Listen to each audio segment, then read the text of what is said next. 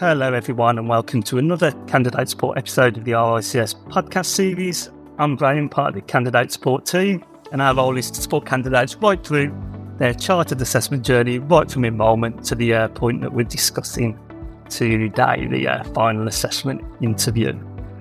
I'm delighted to be joined today by Jen Lehman. Uh, Jen is an RICS member, assessor, coach, and very active in all things assessment. So, uh, welcome, Jen. And before we start, if I could just invite you to share a bit about yourself and your involvement with uh, RICS assessments. Thanks, Graham. So, uh, I'm Chartered Surveyor Fellow, uh, and I founded with my business partner Rachel about five or six years ago a company called Property Elite, where we provide training and support to aspiring RICS professionals I also run an RICS regulated firm, primarily providing lease consultancy advice. I've worked in the industry for about 15 years now, which is uh, slightly scary. And through that time, I've done lots of professional work, but also some lecturing at various universities, and obviously my involvement with the RICS through assessing APC interviews. And at the moment, I've been doing um, some auditing for apprentices and prelim review and associate RICS written assessment. So I've done a little bit of everything, which is quite quite nice for a broad um, broad idea of what what happens and why. Lovely. So, as I mentioned, the focus for today is where it all leads to the uh, final assessment interview. But before we go into the interview itself, I just want to start with the uh, lead up. Um, so, between a candidate submitting and sitting for interview, there's often a gap of a couple of months. So, um, Jen, do you have any tips on a, uh, how a candidate should use um, this time to prepare? Yeah, definitely. I always, um, I always think it's really important for candidates to almost split split the time pre-submission and pre-interview because so much work goes into the submission that that's not really the time for the in-depth revision, the preparation. That's the time to really focus on getting the um, getting the submission spot on. I think as soon as a candidate submits, their attention then really, really needs to turn onto getting really familiar with their submission. So knowing the examples inside out at levels two and three, and then starting the revision process. My advice usually tends to be for candidates at the start of that two or three months to start quite widely. So looking at all the competencies, prioritizing them from, say, the weakest to the most confident, uh, and always keeping ethics in mind because obviously that's the key competency where there's no real leeway for error. Once candidates have an idea of where they're a little bit weaker, those are the competencies to start with. Some wide reading, lots of different sources, and actually looking at how a candidate learns best. It could be videos, reading, making their own notes. There's so many different ways rather than just reading their submission a hundred times that can work. And then as they get closer to their interview, they can really focus in. You know, there could be some bits they do need to memorize. You know, they need to know the ins and outs of their examples.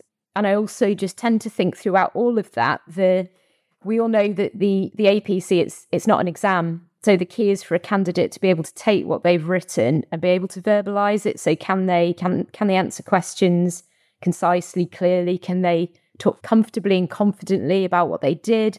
and why they do it and bringing the piece of paper, bringing the submission to life. That is one of the most important parts of that that two to three month prep period. And I just say maybe finally that some candidates that I've worked with or I've counselled do so much that they tend to burn out and peak too soon. And it's being able to kind of ride the wave of revision because you obviously get your three weeks notice and be able to manage manage the process but still keep a level head and not burn out is a it's a very fine balance. And, you know, taking a breather and having some fun activities or some time out around revision is equally as important as the, the preparation itself. Yeah, definitely. I definitely agree with that one. So, moving to the interview itself. So, um, it of course opens with that case study presentation and the candidate has to deliver. So, um, is there any best practice advice you can share on this? Sort of what, what, what are you looking to come through during that, that 10 minutes? Sure. So I suppose by the time a candidate's in front of us, the only the only perception we've really built of them is the submission and obviously the brief welcome we get before the 10 minutes. So that 10 minutes it's it's such a it's such a vital opportunity for the candidate to to show show us as assessors them and them as a professional. You know, we're looking for things like good communication skills, the ability to present. You know, we can very quite quickly picture what they'd be like in a, a client facing scenario. I always think things like your verbal communication is really important, but also non-verbal, so body language, where you're looking, how you're coming across, uh, and that is supported ideally by a really good visual aid. We're always looking for a visual aid to support what you're saying, not to lead the presentation, so it adds not detracts from that 10 minutes that the candidate has. I think the best candidate presentations are where they've been practiced so much that it's a very fluid talk. It's not being read from a script. Uh, it could definitely be supported maybe by some cue cards. And I know that in the in the stress and the, the nerves of the APC, it's so easy to kind of lose lose your train of thought. And actually having maybe 10 cue cards, one for each minute, with just a sentence to remind you where you're up to can help to make it more fluid. And that 10 minutes is really the opportunity for the candidate to introduce themselves, introduce the work they do. Uh, and it's obviously not just presenting the case study verbatim, it, it might be introducing something new, it could be talking about a particularly interesting aspect. And I suppose, in a way, it's showing your enthusiasm and motivation for getting qualified. And if a candidate does a really, really interesting, exciting, good presentation, that sets up the remaining 50 minutes of the interview really, really nicely. I think when you get off on the bad foot with a presentation that doesn't go as you planned, it it makes it more difficult for you as a candidate to feel confident. And I think the confidence you can build from a good case study presentation is the best thing you can do to get that interview off to a really, really nice start.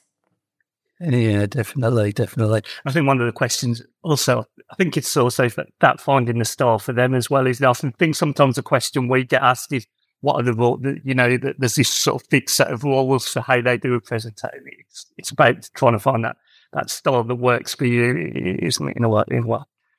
Uh, yeah, I think you're right on that because maybe for other elements of the submission, there's very strict requirements of, you know, there's this, there's this structure, but in the, in the case study presentation, basically the candidate guide says you have 10 minutes to present on your case study and a lot of candidates are looking for well you know do i have to have two minutes on this or one minute yeah. on that? And the uh, yeah i always think the guidance that i don't know think about it like a client pitch. You know it's a 10 minute opportunity to tell a story. So what do you need for a good story? It's a good start it's a good end and a good bit of sandwich filler in the middle.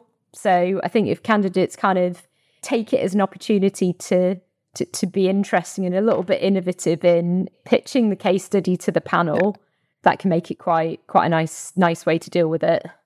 Yeah, no, that's a great way to put it. Okay, so we did mention that that next fifty minutes, which is uh, well, obviously after the case study, there's that ten minutes of Q and A, but then that final portion is that sort of broader discussion around sort of the competencies, ethics, CP. So again, any um, advice, any best practice, any do's or don'ts?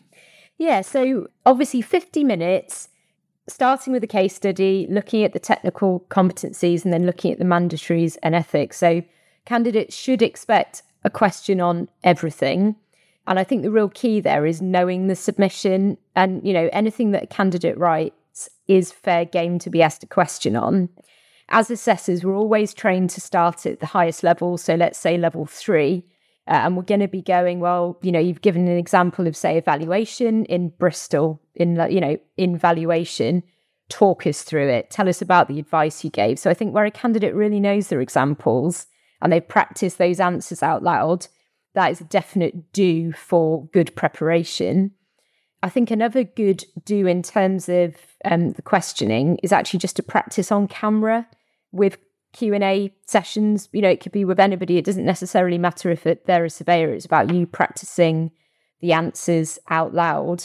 And I, I think all the way through that interview, candidates should be thinking about, well, if a client asked me this question, how would I answer it? And sometimes as assessors, we're looking to see what advice the candidate gave under the circumstances. And sometimes that is to understand that the candidate knows where they're where their scope of competence, where their scope of practice starts and where it ends. to, I think candidates really have to practice that skill of listening to the question and answering the question that they're asked, not necessarily telling the assessors everything they know about a topic. Which I know when when you're under pressure is something that's very very easy to do. Is just to go, just give a verbal dump of everything you've learned. So I think a definite don't uh, is to say everything you know. It's definitely to listen really really carefully and if you give a nice, concise answer and we still want to know more, we'll just ask you another question until we're satisfied and then we'll, we'll move on.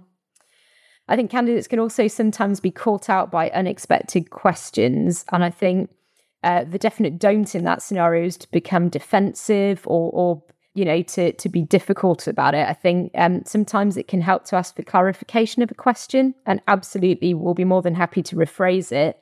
Or the candidate just needs to take a deep breath think about the question you know they could come back to it at the end if it's a real really you know one they're not sure of or find a way to answer it and i think not knowing a submission is the definite don't and the and the be all end all don't so the mo- the more a candidate knows what they've written they can talk about it you know they can talk about things related to it they can you know express the advice that will put them in the best best chance of success for those 50 minutes yeah definitely i think it's a good point about that. Listen, I think uh, and it's the thing that we try to sort of stress is that the assessors they're not there to trip a candidate up. Actually, your objective is to draw those competencies out. Really, isn't it? It's, you're not there to sort of trip them up. So try and sort of go with the uh, assessors and uh, and and also the know your submission one. I know, yeah, we do get a lot of feedback about that.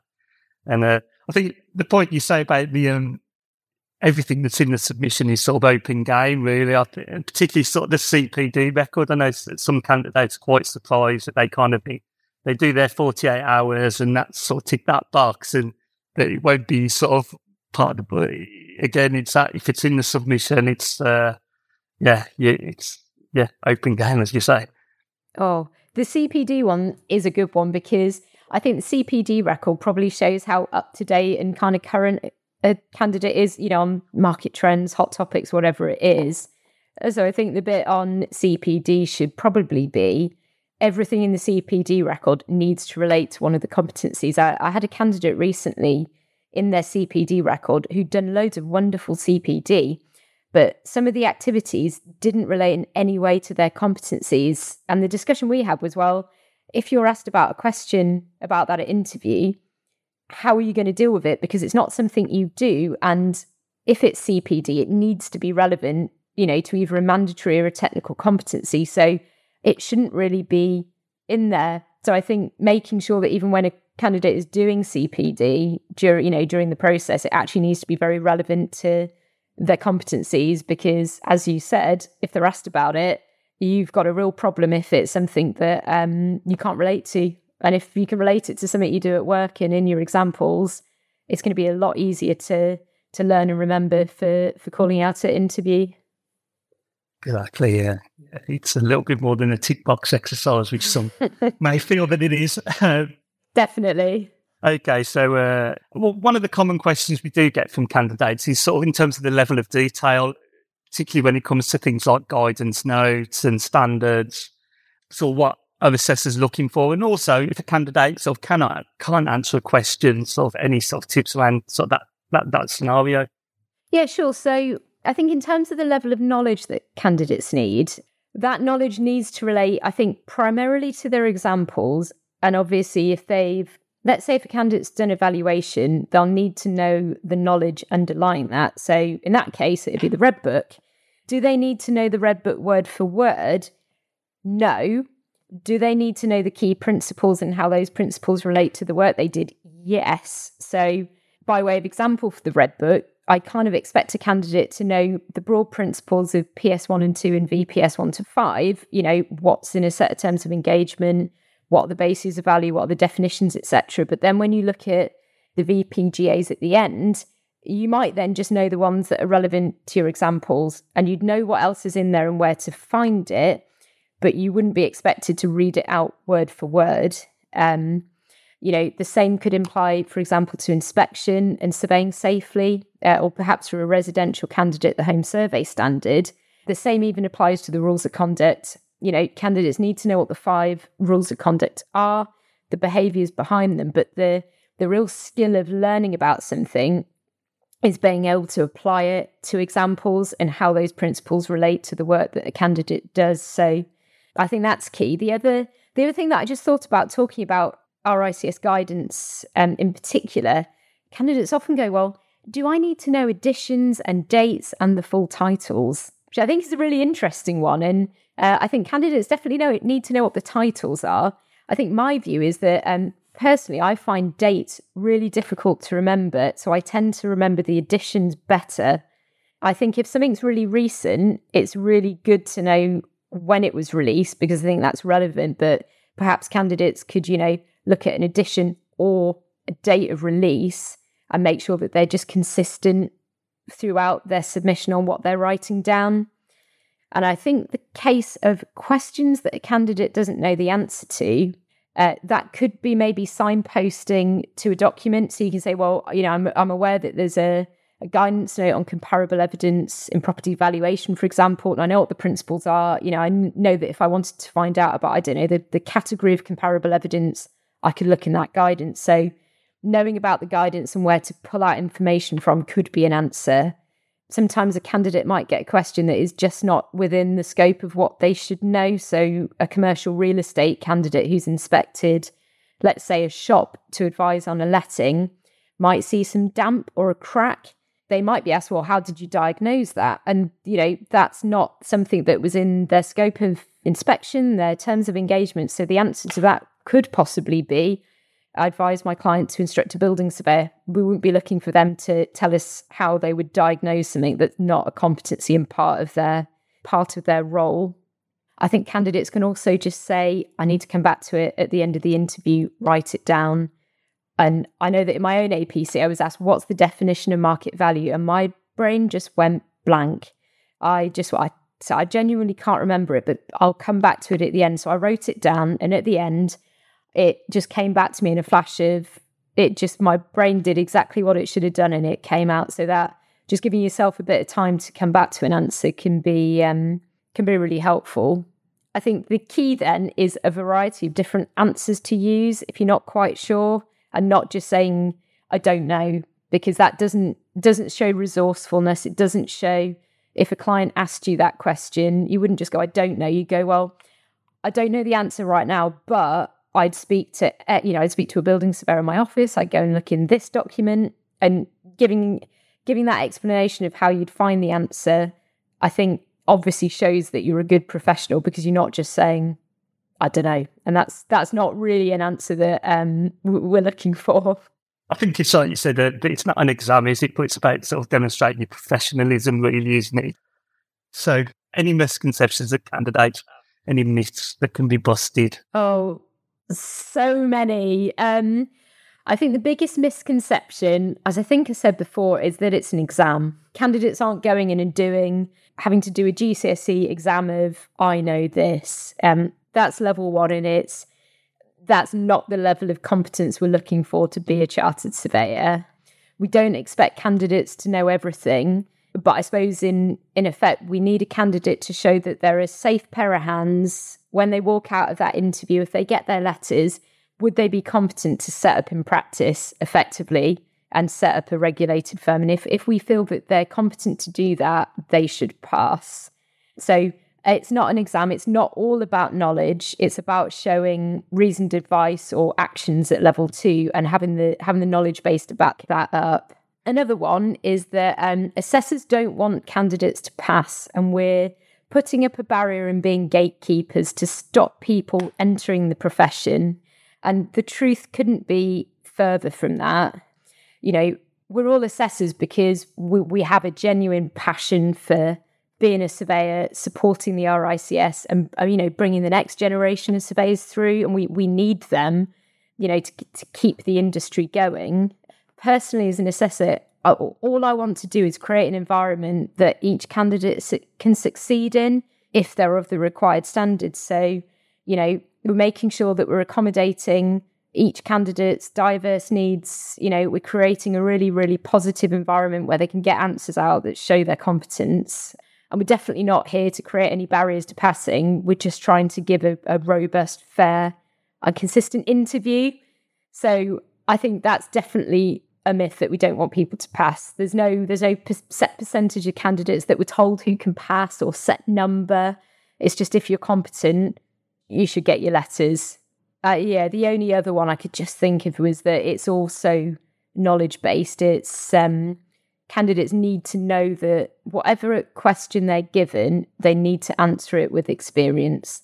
And the more experience they can throw into their answers, the more they can show that they've done, they've advised, they've been involved with, you know, they've primarily worked with minimal supervision.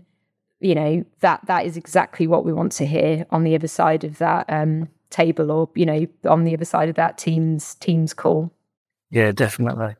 Yeah, and absolutely, there's no targets. Yeah, we, we that. Yeah, there's no targets into how many candidates have to be referred.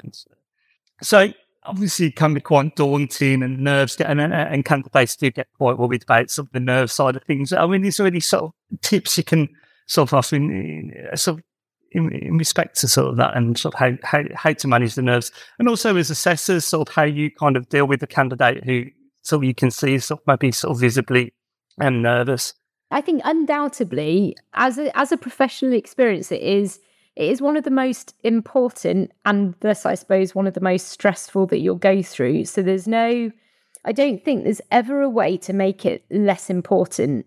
I think the thing that candidates can do is to prepare themselves for what the experience will be like. You know, for example, undertaking mock interviews. You can watch a mock interview or watch a simulation interview on the RICS website you can ask lots of different people, different assessors, colleagues, friends, family to ask you questions and put you under pressure.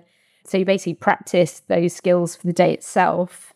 Uh, I think visualization as a as a concept of thinking, well, you know, setting up where you're going to be taking the interview, working through, well, you know, what am I going to do the day before? What's it going to be like when I wake up? What, you know, even what am I going to eat for breakfast? You know, how is that day going to go? And the more times, you know, you hear of Olympians doing this before, you know, their, their medal winning day is actually going step by step through what it will happen, what you'll feel like, and be able to deal with some of those emotions and the stress be- before you ever get into the day itself. I think, yeah, as much preparation as you can do. And I think if you, I know some candidates struggle more with the written work, some struggle more with the interview and actually the challenge of going into that situation. And I think recognizing really early on where where your strengths lie and where you need to do more work and actually get, getting some help. Lionheart are able to work with you to uh, I know they do a, a practice presentation and they can give you some feedback. Could be speaking to your employer, speaking to other people who've gone through the APC and getting, you know, there is absolutely no shame in get getting support where you need it. I think that can put a candidate in a really good position. As soon as the other two things are just about that kind of balance of not just focusing on the APC, having some time out, you know, going to do a sport, going to have a walk, go, you know, it could be going to the cinema, whatever floats your boat on just um, giving your mind a bit of a bit of rest. I, I don't think it's any different from if you were if you were training to go to the Tour de France, let's say, you're putting your body under a lot of stress. And I think the APC is no different that you're training for this marathon uh, and your mind is under a lot of stress. So actually just giving yourself a bit of time out can help to reduce the nerves because your body's not, you know, your body and mind aren't under so much constant pressure. And that can just help to take yourself off the ceiling a little bit when it comes to the, the crunch time. Absolutely. I suppose from the other side of the table as assessors, uh, it's very easy for us to recognize when a candidate is, you know, we expect everybody to be nervous, but we can visual, not you. There's so many cues and clues to us that a candidate is nervous. You know, we will say to we understand that this process is, you know, it's challenging. You'll be nervous. You can just take, you know, a couple of seconds to collect yourself.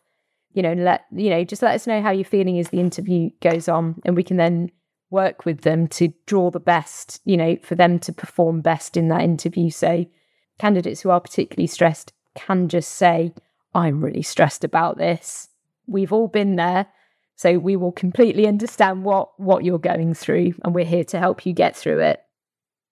Yeah, absolutely. And I think, yeah, as you say, you've all, you, you were there, there at one time. And I think we are actually um, one of our future podcasts. We are going to go delve delve a bit more deeply into sort of managing the nerve side. So, uh, yeah, keep an eye out for that one. We are almost at the end of today's episode, but before I hand over to Jen for some closing words, I would just like to thank you all for listening today. Please do leave a review and subscribe. And for more information on today's episode, and further available support, check out the blurb and the RICS website. So, uh, Jen, over to you for any last words of wisdom to share with the candidates getting ready now for their interview. Oh, well, thank you very much for having me and thank you everybody for listening. Um, I think if you have your interview in um, April, May, June time, do not panic you have plenty of time either to finish off your submission or if you've already finished it off, in which case um, you're in even better time. You've got lots of time to get prepared. I would make the most of all the wonderful resources that are out there. Start doing your wider reading, get as much help as you can. And I think the most important thing is to plan ahead. Print out a diary, print out a calendar, whatever it is, put in the dates that your interview could potentially be and work back and if you know you've got a plan, you'll be well prepared. You can't miss anything out. You've covered everything. And on the day, you know that you've done absolutely everything you could to um, to be ready and to succeed. So good luck. Thanks. That's a great way to finish. So, yeah, big thank you, Jen, for t- your time today. And again, thank you all for listening and keep an eye out for our future candidate support episodes of the RICS podcast. So, take care and goodbye.